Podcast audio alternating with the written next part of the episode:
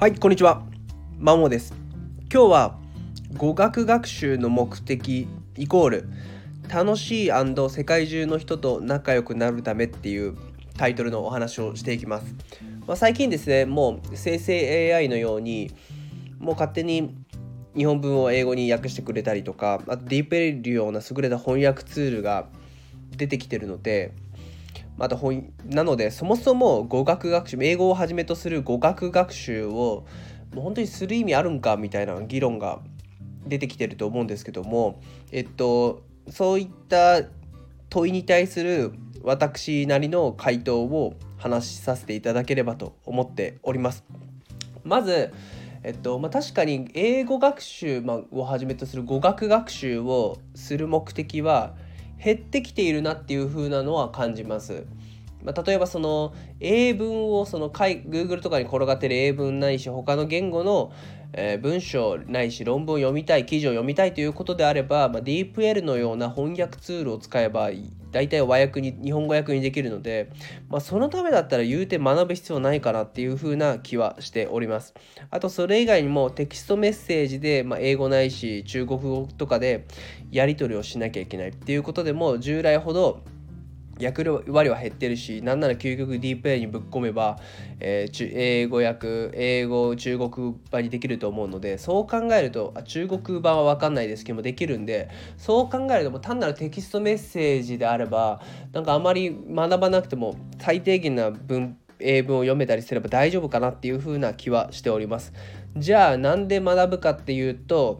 自分の中では大きくふたつですね。ひとつはまあ単純に楽しいからです。まあ、新しい言語を学ぶとですね、なんか刺激が頭が活性化される、脳が活性化されていうのと、なんか自分の成長を感じることそのものが楽しいんですよね。まあ、これまで読めなかった文をスムーズに読めたりとか、聞き取れなかった文をスムーズに聞き取れたりとか、まあ、時たまその英語外国英語を話す方々とちょっと道端で声かけられて話す時のその通じた達成感みたいなのがものすごく楽しいんで、まあ、正直これだけでもまあ英語学習をやめられない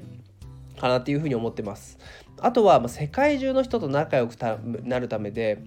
まあ、例えば日本にも一生いて日本人とだけも仲良くできればいいやっていう方であれば言うて学ぶ必要ないかなっていうふうに思うんですけども、まあ、世界を旅したいとか、まあ、世界中にちょっと居住地を何箇所か置いてそこが英語圏みたいな感じで、かつまあ日本人だけじゃちょっとないろんな世界の人と仲良くなりたいっていうことであればやっぱり語学を堪能でなければいけないかなっていうふうに考えてます。まあ一方でその翻訳ツールとかあるから、まあ、別にそんな喋れなくてもいいんじゃないかみたいな反論意見もあると思うんですけども、いやちょっとコミュニケーションを他者と取るとき考えてほしいんですけど、自分が話します、それをスマホに聞き取らせて相手に聞かせます、で相手も喋ってそれをスマホで聞き取らせて自分が聞きます、仲良くなれるイメージ持てますかねっていうところですね。多分なんか間に機会を挟んでその人とスムーズなコミュニケーションというか楽しんで仲良くできるようなコミュニケーションができるかっていうと、それは未だに疑問ですね。やっぱコミュニケーション、まあ、雑談っていうのはそのテンポだったりタイミングっていうのが大事だと思ってるので、そう考えると機会を挟んだら、まあ、もちろん正確な翻訳はしてもらえると思うんですけども、まあ、その相手話し手だったりの感情まで相手に伝わるかっていうと多分そんなことはないので、そう考えると仲良くなれないしモテないしと思うので、そうなるとやっぱ自分自身で英語学、他の語学を言語も、えー、っと話したり聞いたりできねえとダメなんじゃないかなっていうふうに思います。まあ、結論はもう単純に語学学習が楽しければ学べばいいし、まあ、あとは世界中の人と仲良くなりたいんだったら多分翻訳ツールがいくら発達してもやっぱコミュニケーションで対自分と相手でやるもんなので、そう考えると